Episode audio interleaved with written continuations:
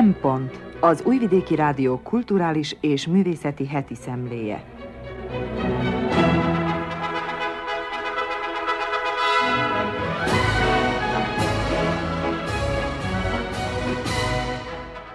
Jó napot kívánok, köszöntöm a Szempont hallgatóit, Madár Anikú vagyok, a mai adás szerkesztője. 94. alkalommal osztották ki az Oscar díjakat. A legjobb rendező Jane Campion lett, a filmjéről Sándor Zoltán beszél. Hallhatják a színházi világnapi üzenetet Pámer Csilla tolmácsolásában, valamint egy beszámolót a Zentai Magyar Kamara Színház legutóbbi bemutatójáról Piros Bálintól. Jóda Rózsa a Fórum kiadó műfordítás sorozatának legújabb darabját, a Szemper Idemet ajánlja, Gobbi Fehér Gyula pedig heti jegyzetében azt a kérdést teszi fel, hogy megmentjük-e saját magunkat. Ez a kínálat, tartsanak velünk!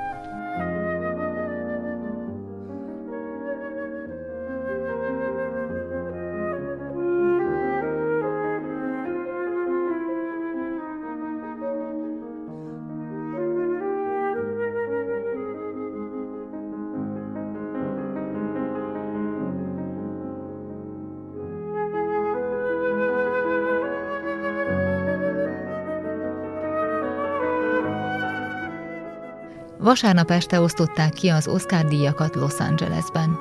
A legjobb rendező díját Jane Campion kapta. A Kutya Karmai Közt című filmről Sándor Zoltán beszél. Mélyre ásni a lélekben. Jane Campion a Kutya Karmai Közt. Elégikus melodráma a toxikus maszkulinitásról.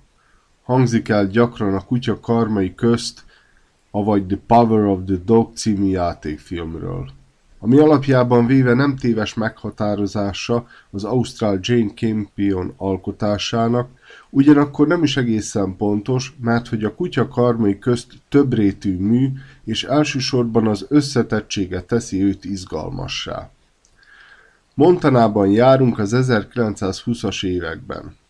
A fejlődés következtében a vadnyugat aranykora leáldozóban van, de még elevenen él a prérén lovagló rettenthetetlen férfiak legendája. A film középpontjában egy marhafarmot működtető, meglehetősen tehetős testvérpár áll.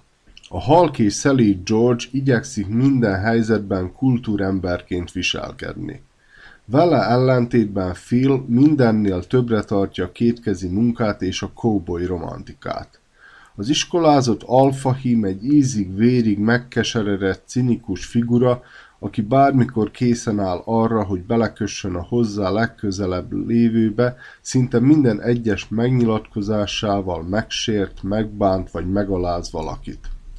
Nem meglepő tehát, hogy Filt rettentően rosszul érinti, amikor fivére úgy dönt, hogy kiköltözik a közös szobából, és elveszi a szomszéd településen éttermet működtető özvegyrószt.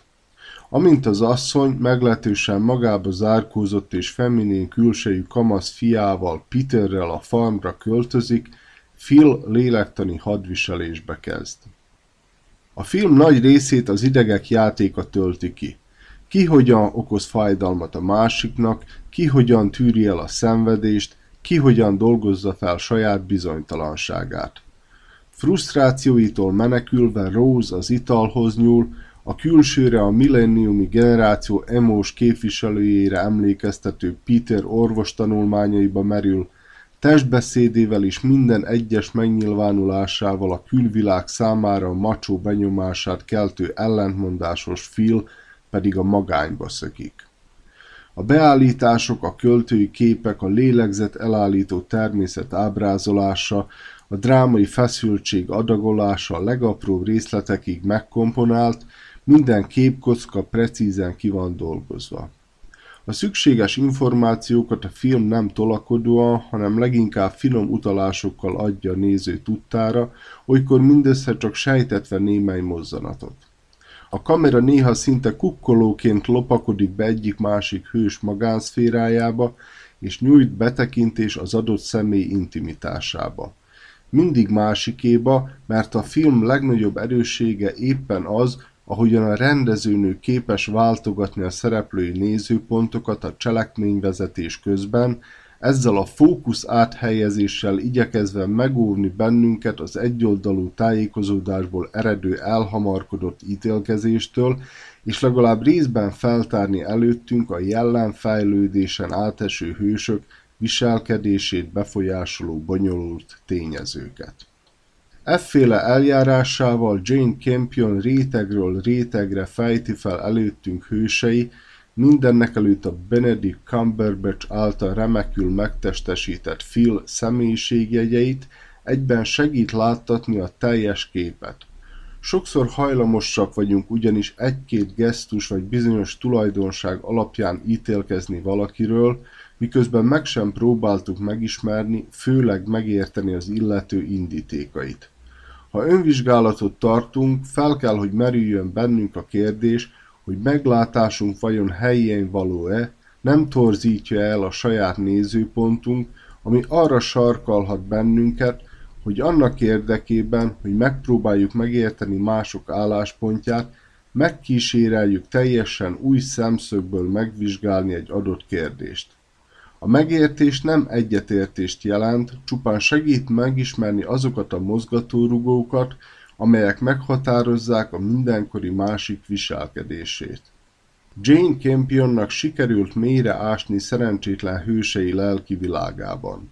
A kutya karmai közt egy neo-western külsőbe bújtatott pszichológiai dráma, amelynek a muníciót a szereplők személyes drámája, egymás közti viszonya és kapcsolatának fejlődése szolgáltatja.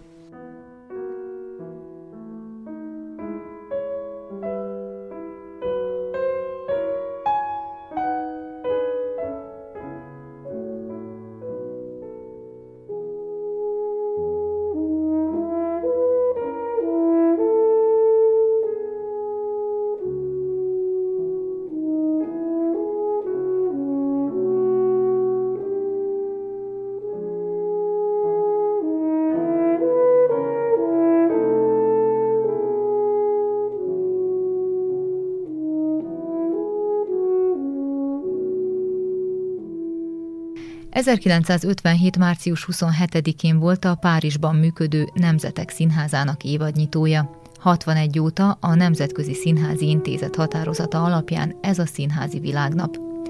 Célja, hogy felhívja a figyelmet a színházművészet és tágabb értelemben a kultúra fontosságára, tisztelegjen a színészek a színházi dolgozók előtt, kérje a közönség szeretetét és támogatását. A világnap üzenetét ezúttal Peter Sellers fogalmazta meg. Gondolatait Pámer Csilla, a Szabadkai Népszínház Magyar Társulatának művésznője tolmácsolja. Peter Sellers 1957-ben született.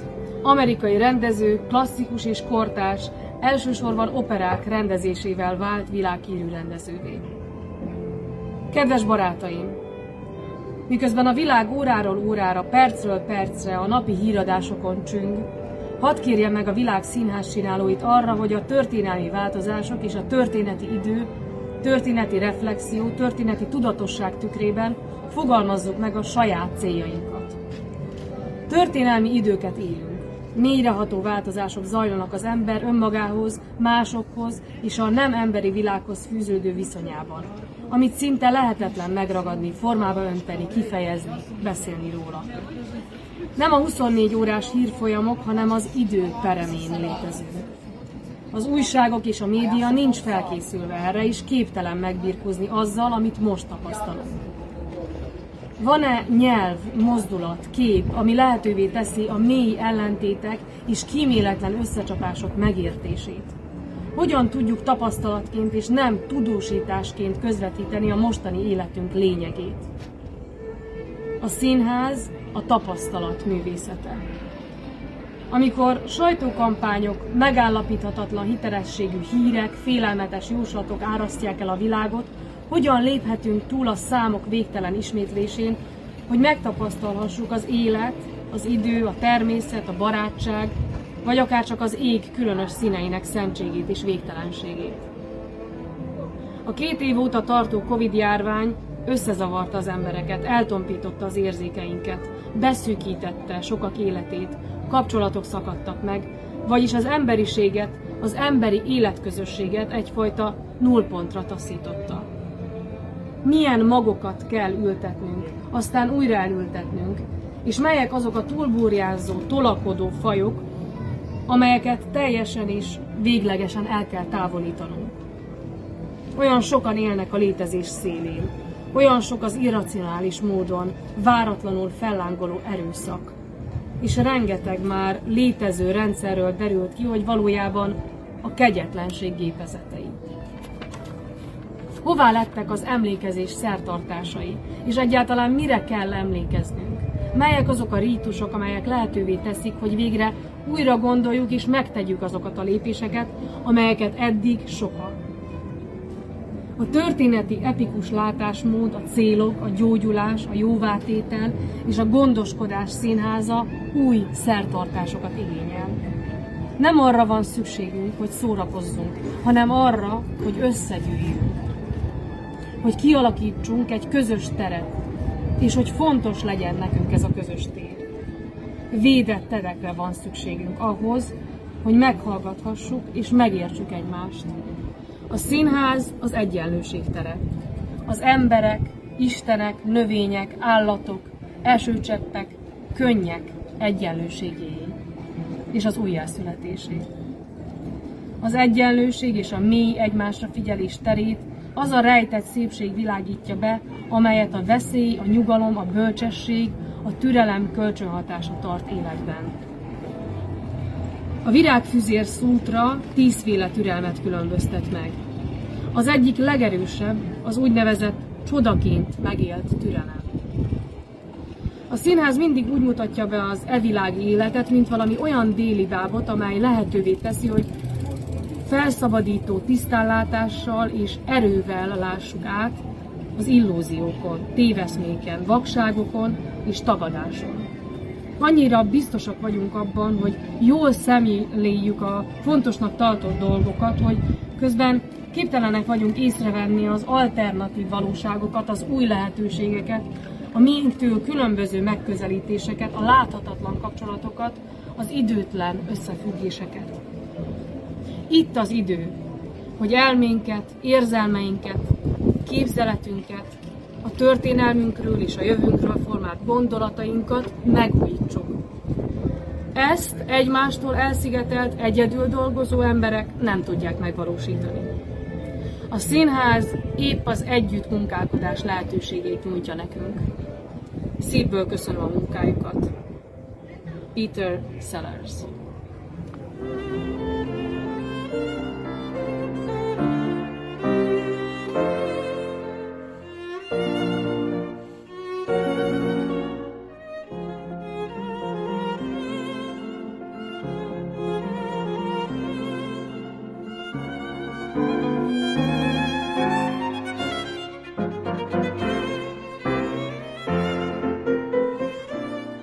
A színházi világnap üzenetét Pámer Csillától hallották, és még egy színházi téma. Az Entai Magyar Kamara Színház február 27-én mutatta be Jasmina Reza kortárs írőnő Művészet című előadását, amelyről Piros Bálint osztja meg gondolatait. Jasmina Reza, francia írónő kezdetben színésznőként dolgozott. A hírnevet Művészet Art című darabja hozta meg számára, amelyet több mint 30 nyelvre lefordítottak, és világszerte játszák a színházak. A darabért Molière díjjal jutalmazták. Londonban a West Enden bemutatott előadásáért 1997-ben megkapta a brit Laurence Olivier díjat, míg az eredeti előadása a Broadway-n 1998-ban a legjobb szórakoztatásért járó amerikai Tony díjat. Az írónő sikerességét mi sem szemlélteti jobban, mint hogy egy másik darabját, az Öldöklés istenét, Le Dieu du Carnage, filmvászonra vitte a híres rendező Roman Polanski. Azt is meg kell jegyeznünk, hogy az ismert dráma és regényírónak magyar felmenői is vannak, hisz édesanyja budapesti hegedűművésznő volt. A Zentai Magyar Kamara Színház február 27-én mutatta be a kortás szerző szatíráját. A Művészet című darab cselekménye három barátra és egy festményre épül. A cselekmény középpontjában egy kortás műalkotás áll, egy fehér festmény fehér vonalakkal, ami rendkívül brilliáns módon tölti be a szerepét, hisz heves érzelmeket vált ki a szereplőkből. A darabban a festmény felfeltűnik a színen, ennek ellenére mindig a középpontban marad. Vagy mégsem? A történet cselekménye során három férfi, Mark, Virág György, Szerzs, Dévai Zoltán és Iván, Szilágyi Áron barátságába tekinthetünk bele, amelynek állóvizét kavicsként fodrozza a méregdrága kortás festmény, amelyet Szerzs megvásárol. Mindez nem is kavarna nagy port, ám Mark szemét szúrja, hogy barátja egy vagyont adott egy olyan műalkotásért, amely tulajdonképpen csak egy fehér lap. A művészetről alkotott különböző nézőpontok hamar feszültséget okoznak kettejük között. Ebbe a konfliktusba csöppen bele Iván, aki épp a házasságát tervezgeti hisztérikus menyasszonyával. A barátok közötti véleménykülönbség próbára teszi barátságukat, de végül, némi csellel, helyrehozzák az ellentéteiket. Miközben kényelmesen hátradőlve élveztem a színészi játékot, az az érzésem támadt, hogy borzalmasan éles és őszinte tükörképet mutat az előadása nézőnek. A saját vagy a környezetünkben lévő barátságokra ismerhetünk, még ha ezt be sem merjük vallani magunknak. Viharos érzelmek jelennek meg a színpadon. A gőktől a kétszínűségig, a haragtól a sajnálatig széles palettán köszön vissza az érzelmek sokasága. Fájóan ismerős szituációkat láthatunk, amelyek között nem is egy akad, ami igazán vicces. Persze jókat derülünk a helyzeten, de a nevetésünket megfűszerezi az a fanyar szájíz, ami abból fakad, hogy már átéltünk hasonló helyzeteket és ezáltal hol könnyekig hatódunk, hol pedig keserédes nevetésbe oldódik a feszültség. Lassan ráeszmél a néző, hogy már rég nem a kortás műalkotásról van szó, hanem az emberi kapcsolatokról. Az előadás fondorlatosan száll egyik témáról a másikra, könyörtelen közönnyel csipegetve, boncolgatva őket. Mi is valójában a barátság? Miért van szükségem barátokra? Mi tartja össze a barátságot? Mennyit ér a barátság? Tegyük fel bátran azt a kérdést, mi is a művészet? A mindenki által ismert esztétikai alkotótevékenység mint definíció csak egy általános meghatározása valami megfoghatatlannak, hiszen nincs egy varázslatos formula, hogy mitől válik művészetté, műalkotássá valami. Minden a személyes nézőponttól függ, ami megegyezhet másokéval, ekkor közösen emeljük az adott alkotást a művészet szintjére. Mind-mind olyan kérdések, amelyekre az előadás felhívja a figyelmünket. Remekül szemlélteti a darab az emberi kapcsolatok miben létét, a magának utattörő ego harcát a dominanciáért, az alá, fölé és mellé rendelt szerepeket. Meglepő könnyedséggel bontja ki a darab ezeket a témákat, hogy a néző ne érezze kényelmetlenül magát. Az ismerős helyzetek közelivé, a remek színészi játék és rendezés pedig kiváltképp élvezhetővé teszi az előadást.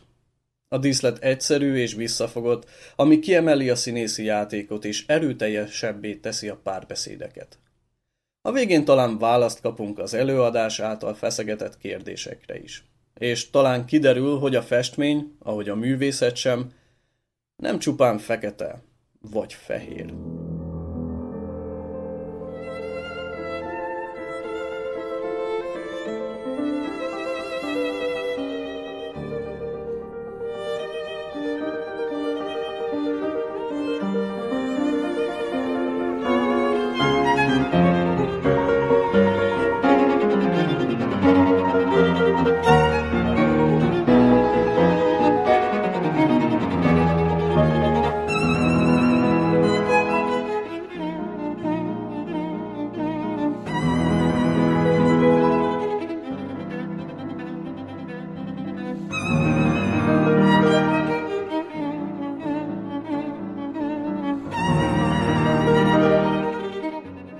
Mestermű.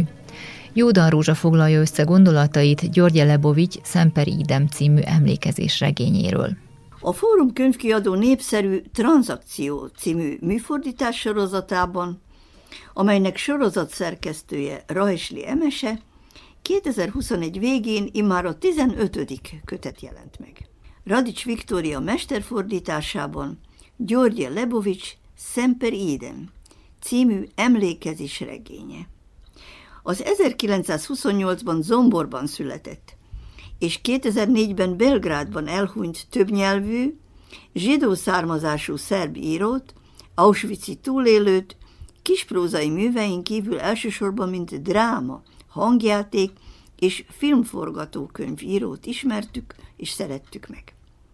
Már az 1957-ben Nebeszki Odred, Menyei Osztag címen bemutatott, később meg is filmesített, első drámáját, majd az 1965-ös Halleluját is Sztéria díjjal jutalmazták, hogy később az 1968-as Viktóriát két díjjal is kitüntessék, és utána sorjázott a többi díj és elismerés.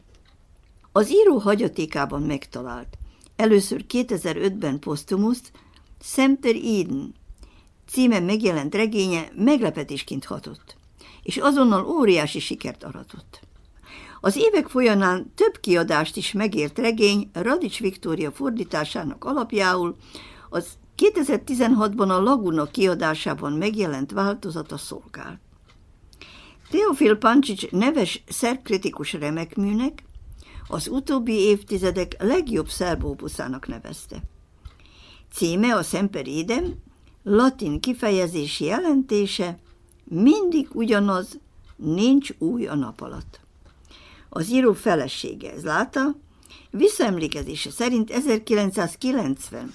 augusztus 28-án Rovinyban egy nagy baráti társaságban folyó beszélgetés folyamán fogant meg férjében a regény ötlete.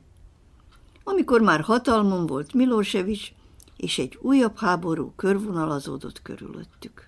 Felkiáltott. Idézett. Eszembe jutott a Szemper Iden felirata a Zombori Evangélikus templom homlokzatán, és a nagyanyám magyarázata. Mindig ugyanaz. A gonosz ugyanaz, a háború pedig a legnagyobb gonosz. Idézet vége. A regény 420 oldala az író gyermekkorának állít emléket. Nagy létszámú családjának, a nem is olyan rég még 30 ezer lakos számláló multikulturális zombornak, amelyben egészen a nácizmus felbukkanásáig békés egyetértésben élt egymással annyi náció. Magyarok, szerbek, zsidók, németek, bunyivácok, szlovákok, cigányok és mások. Gyermek szemszögből láthatja, hogy a háború előszele, majd az eluralkodó félelem és bizonytalanság érzés mind változtatja meg fokozatosan az embereket, teszi egymás iránt gyanakóvá, majd a háborús helyzet fokozódásával hogyan forgatja ki őket önmagukból, hogy végül egymásnak farkassaivá váljanak. A nyilasok, az eszeszek és szimpatizánsaik megjelenése aztán egyre elviselhetetlenebbé teszi a közösség életét, és egyre közelebb taszítja őket a nagy zuhanáshoz, a holokauszthoz. A halál Lebovics 76 éves korában halt meg megakadályozta abban, hogy emlékezés regényét befejezze. Magáról a haláltáborokban megélt embertelen szörnyűségekről Lebovics tulajdonképpen csak a Jása Almulinak adott interjújában val. A most megjelent kötet ugyanis nem csak magát a regényt közli, hanem mintegy 30 oldalon Auschwitzból haza címmel, Jása Albuli beszélgetését is Györgye Lebovicsal, valamint ami mindig újra, és ami örökre él címmel, Radics Viktória mélyen szántó, a Lebovics életérzés lehetséges okait és okozatait értőn és nagy szeretettel kutató 17 oldalas eszéjét is. A három rész együtt tulajdonképpen kiegészíti, részben értelmezési egymást.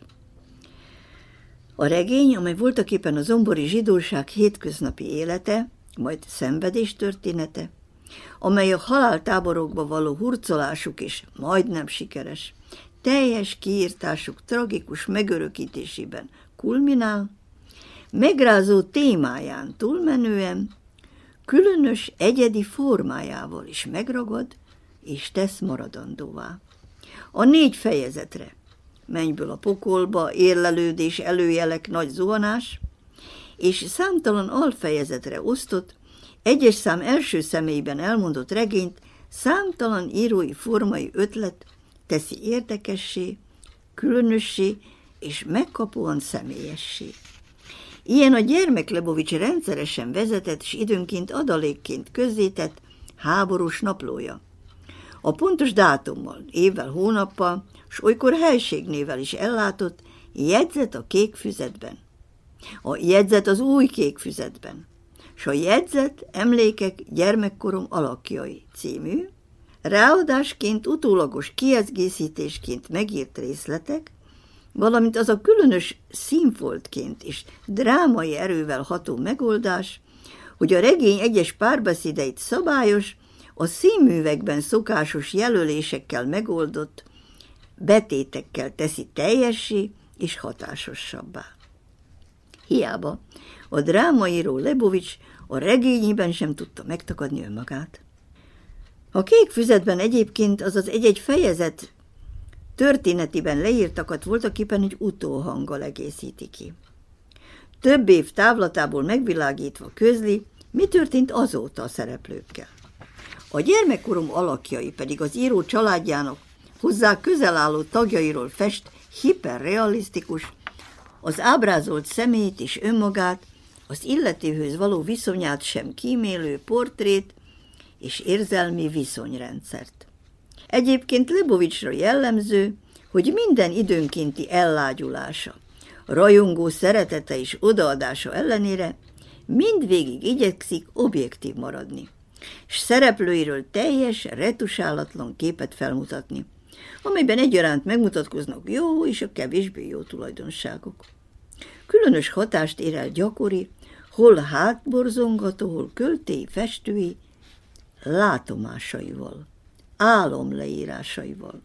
Időnkénti baljós, minden hangot kizáró ledermedéseivel, és az időből a valóból való kieséseivel, amelyek folyamán jóslatszerűen megvilágosodik előtte valamelyik ismerősének vagy rokonának eljövendő végzete. Így szembesül például édesapjának a keleti fronton ért halálával, amelyről a család hivatalos értesítést csak két hónap elmúltával kap. A haláltáborok előképe is több alkalommal felvillan előtte. Látnod ki képességeitől, maga is megrémül.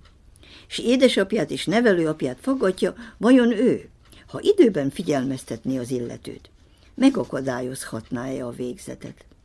A válasz természetszerűen nemleges.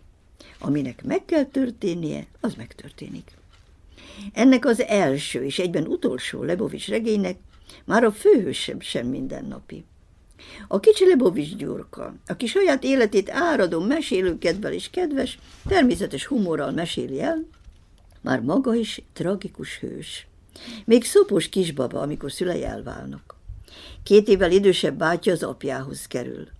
Ő Seidel Teréznél az édesanyjánál marad tulajdonképpen állandó hontalanságra és vándorlásra van ítélve.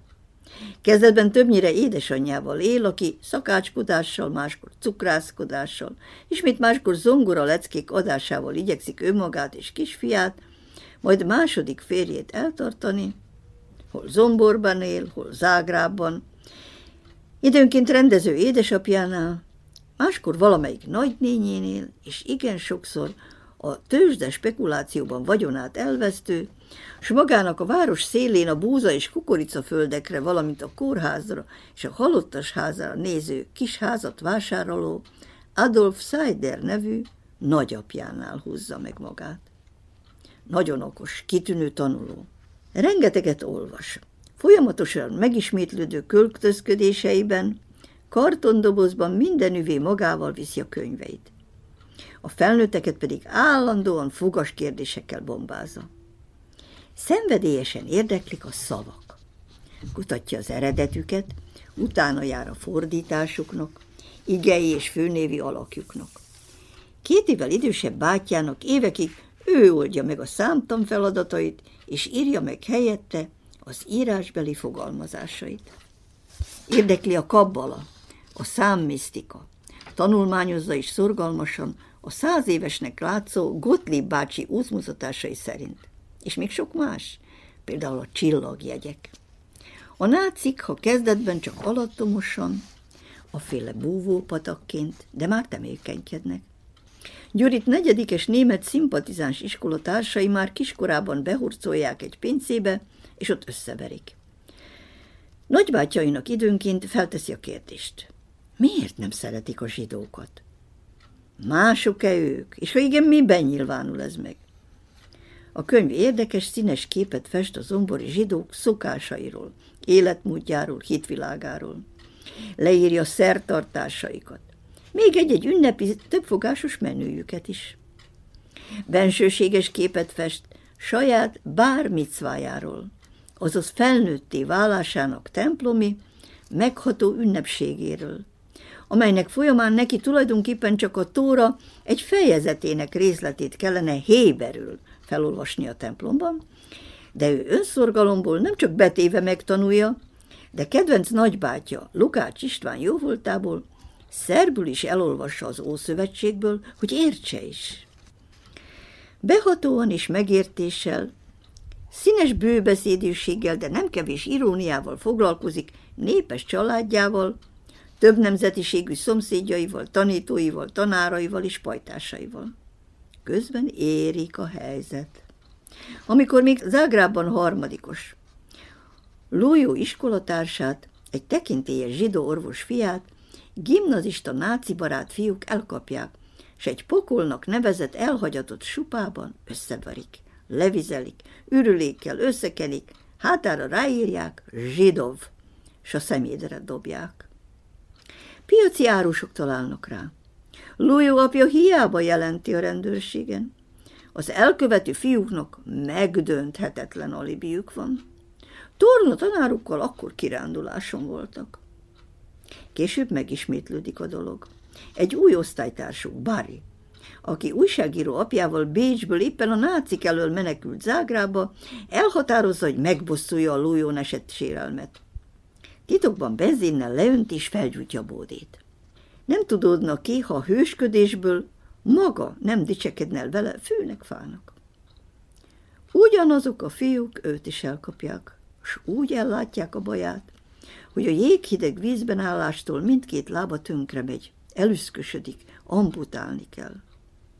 Az elkövetők persze ezúttal sem találhatók meg.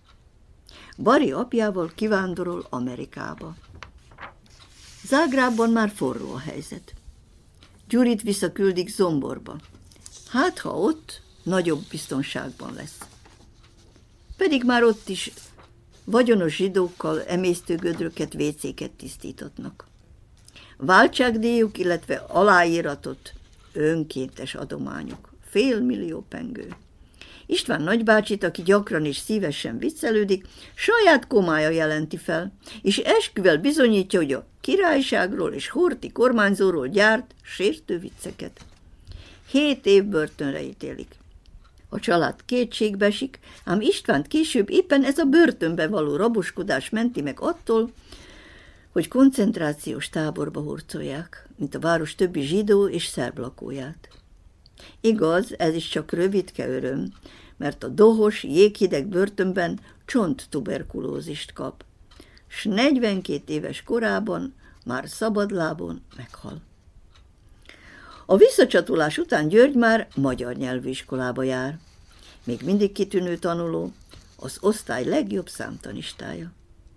Vesztére első nagy szerelmének osztálytársának Beatrixnak édesapja a magyar katonai titkos rendőrség ezredesse, ami tulajdonképpen ugyanaz, mint a német gestapo.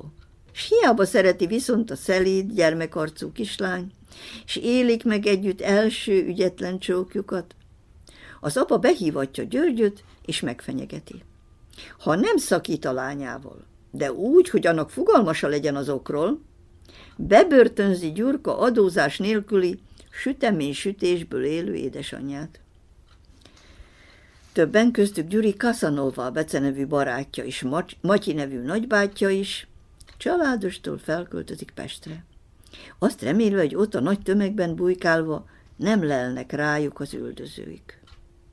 Adolf nagyapa már rég fegyverkezésre szólítaná fel zsidó ismerőseit, mondván, védekezzenek az erőszak ellen, ne adják ingyen a bőrüket. Eredménytelenül. Sok zsidó annyira gyanútlan és jóhiszemű, köztük a vagyonos sejem és textil nagykereskedő Vézel Lajos nagybácsi, hogy ha bár még kimehetne Svájcban, mégsem megy ki. Idézet. Én először is magyar vagyok, és csak aztán zsidó. Semmiben sem különbözök a többi magyartól. Idézet vége. Hangsúlyozta? El is pusztul a többi zombori zsidóval együtt, és egy svájci bankban vesz el megtakarított tekintélyes vagyona, arany és gyémánt ékszere. A sors fintora, hogy a bank kódját még saját túlélő lányának sem árulta el. A kikeresztelkedők sem járnak jobban. A zsidók számára nincs feloldozás. Ám, mint azt már említettem, a zsidóság igazi pokoljárását korai halála miatt Lebovics regényében már nem írhatta meg. Annál szívszorítóbb a Jása Almulinak adott interjúja, amelyben nem csak a számtalan haláltábort megjárt saját kínszenvedéséről ad aprólékosan kibontott, megrázó beszámolót, hanem sorstársairól is, és az evakuálás utáni, mint egy fél évig elhúzódó erőltetett halálmenetről, amely még szörnyűbb volt, mint az Auschwitz-i táborban való szenvedés. Radics Viktóriának a regényhez kapcsolódó érzelmes, sokrétű, érdekes megoldású, a felkutatott adatokon túlmutató üzenetű eszéjével zárul a kötet. Érdekes módon összekapcsolja Kertész Imre és Lebovics György, György Lebovics életútját. Hasonló korúak. 29-ben, illetve 28-ban születtek. Mindkettő 15 évesen. A középiskolából hurcolták el a haláltáborba, ott égették csuklóikba a kitörölhetetlen számokat. Talán találkozott is a két fiú. 1945 nyarán érkeztek haza, miután, mint Lebovics keserűen megjegyzi, előbb a Lágerek Egyetemét végezték el, és utána fejezték be a gimnáziumot is, amelyet két évvel az érettségi előtt kellett abbahagyniuk. Egy fontos tulajdonság is közös bennük. Az a tapasztalat, az a realitás, amelyet mi az Auschwitz nével illetünk, nem volt felülírható egyikük számára sem, és minduntalan visszatértek hozzá. Kertész Imrének igaza lett. Kultúrát teremtettek ebből a borzalomból. Nádas Péter szavaival a rettentő történelmi tapasztalatból kiépült a kollektív tudat magas küszöbe. Idézet vége. A Radics behatóan foglalkozik Zombor békés és háborús múltjával, valamint jelenével, a zombori zsidóság történetével, majd megkíséreli végigjárni azt az utat, amelyet a két sőt háromnyelvű Lebovics György göröngyös élete folyamán bejárt. Majd hosszan elemzi az író stílusát és egész írói munkásságát. Summa summarum. Érdekes, sokat mondó, ragyogóan egyedi irányú, új kifejezési formákat kereső, és szinte letehetetlen ez a könnyed, ironikus stílusban elmondott, keserű, tragikus, sőt végzetes sorsokat megeletenítő életregény. A Szemper Éden.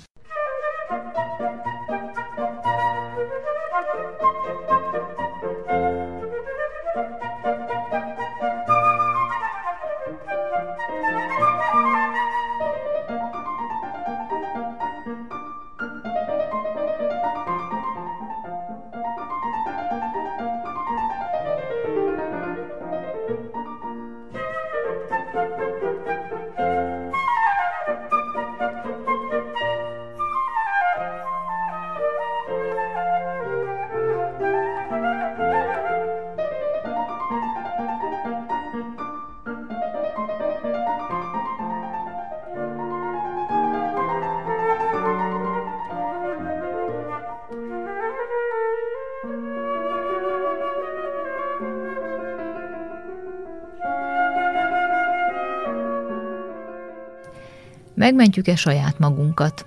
Góbi Fehér Gyula olvassa feljegyzetét. Azt mondja a barátnőm, hogy örök pessimista vagyok. Erre nincs is válaszom, mert mit is tudnék a saját védelmemre felhozni. Jól ismer, elég sokat beszélgetünk, ez az őszinte véleménye. Érdekes módon én meg örök optimistának tartom magam.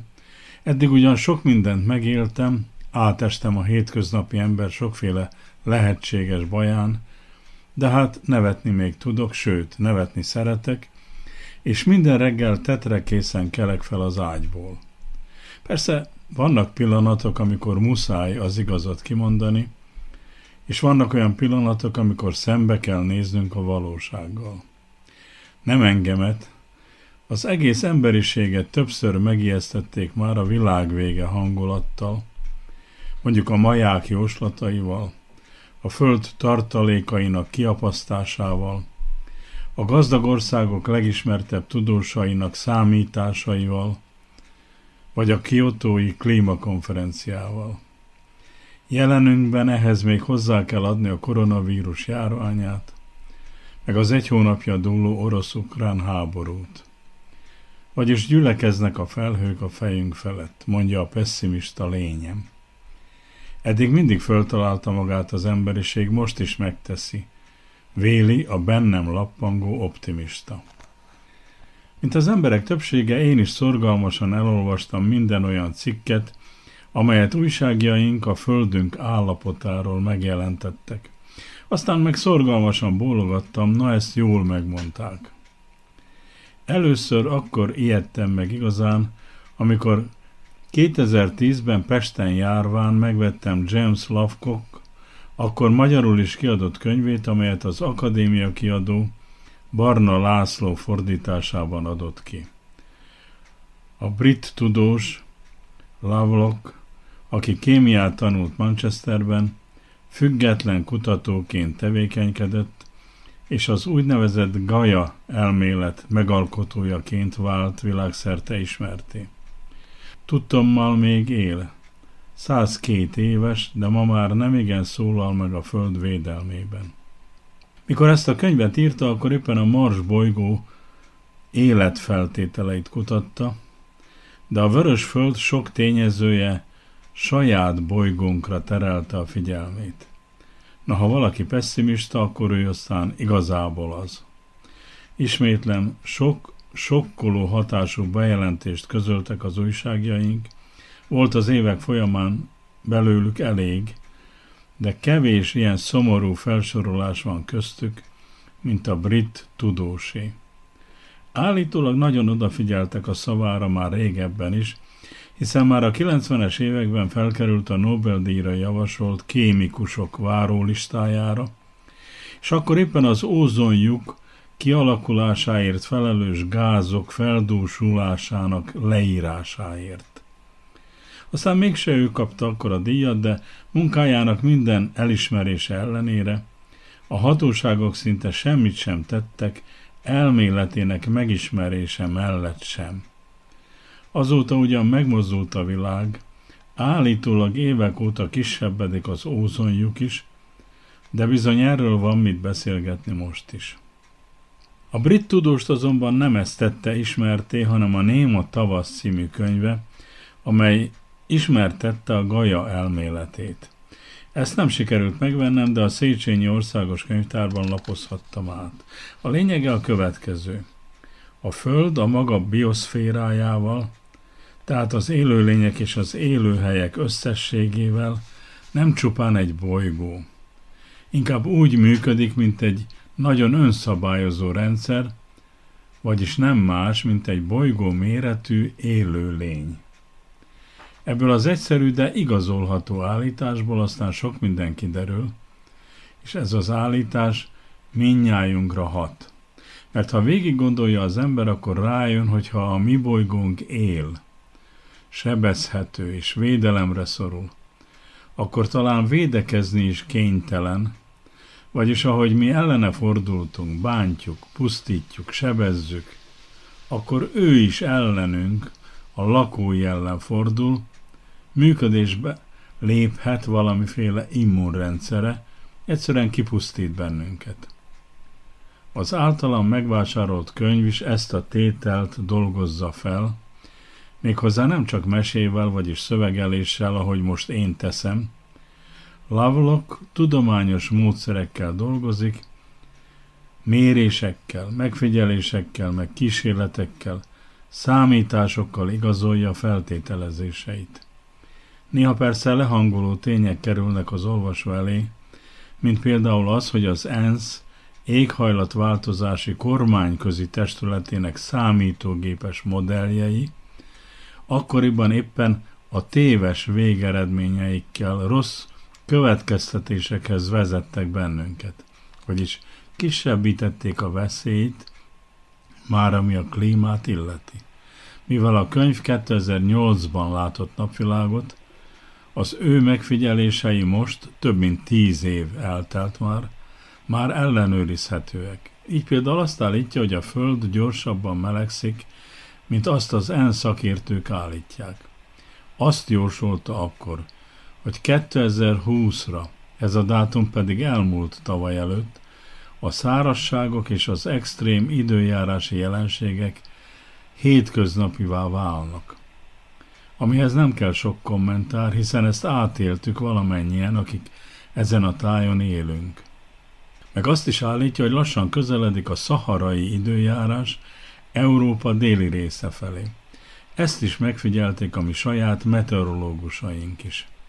Ha ez igaz, akkor itt nem sokára még melegebb lesz, és egyre több szárasság okoz nagy károkat. Lovelock szerint Berlin éghajlata 2040-re Bagdadéhoz válik hasonlóvá. Ijesztő következtetései azon alapszanak, hogy a felmelegedés következtében beindult változások a többszörös és egymás hatását megerősítő csatolások miatt ma már egymást gerjesztik, és pillanatnyilag nincsen olyan emberi eszközökkel befolyásolható erő, amely egyáltalán képes lenne megfékezni ezt a folyamatot.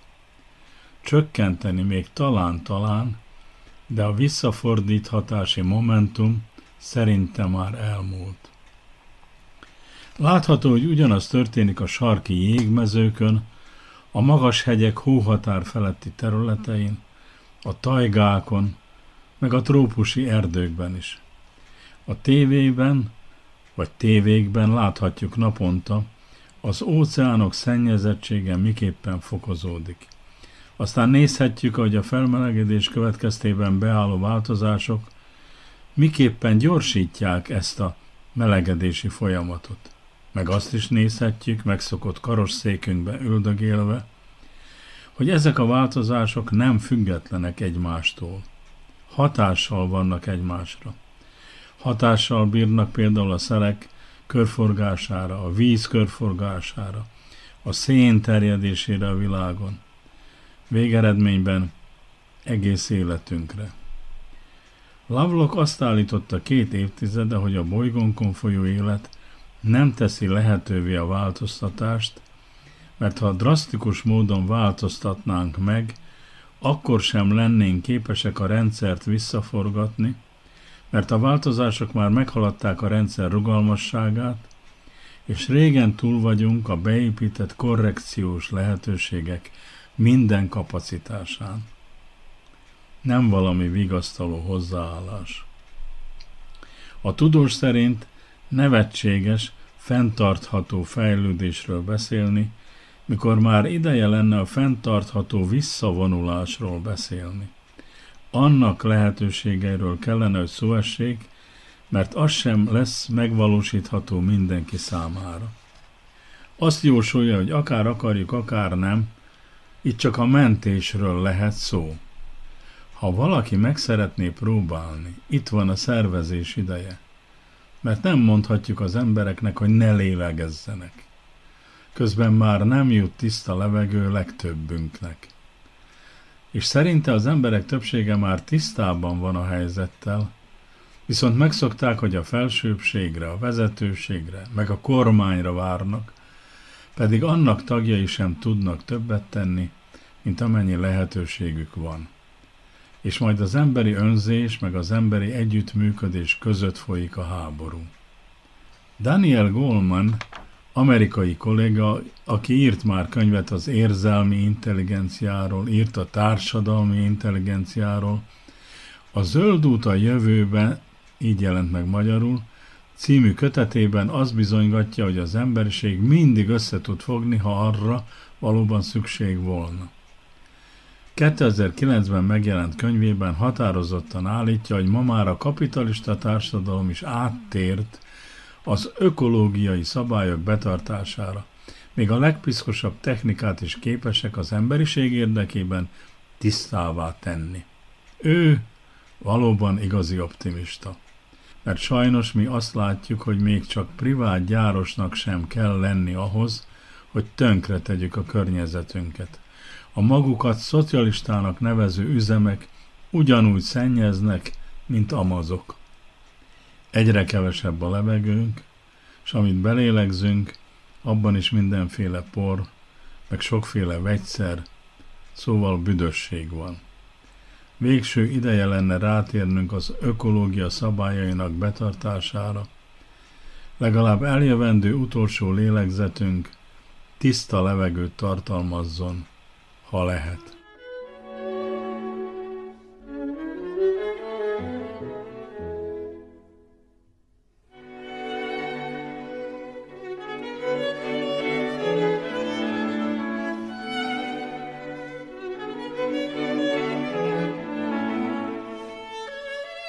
Kedves hallgatóink, az Újvidéki Rádió kulturális és művészeti heti szemléjét hallották. A hangfelvételt Violetta Márkovics készítette, én Madár Anikó vagyok. A munkatársak nevében is köszönöm a figyelmet. A műsort meghallgathatják az interneten is, a www.rtv.rs.hu honlapon, újabb adással pedig egy hét múlva jelentkezünk.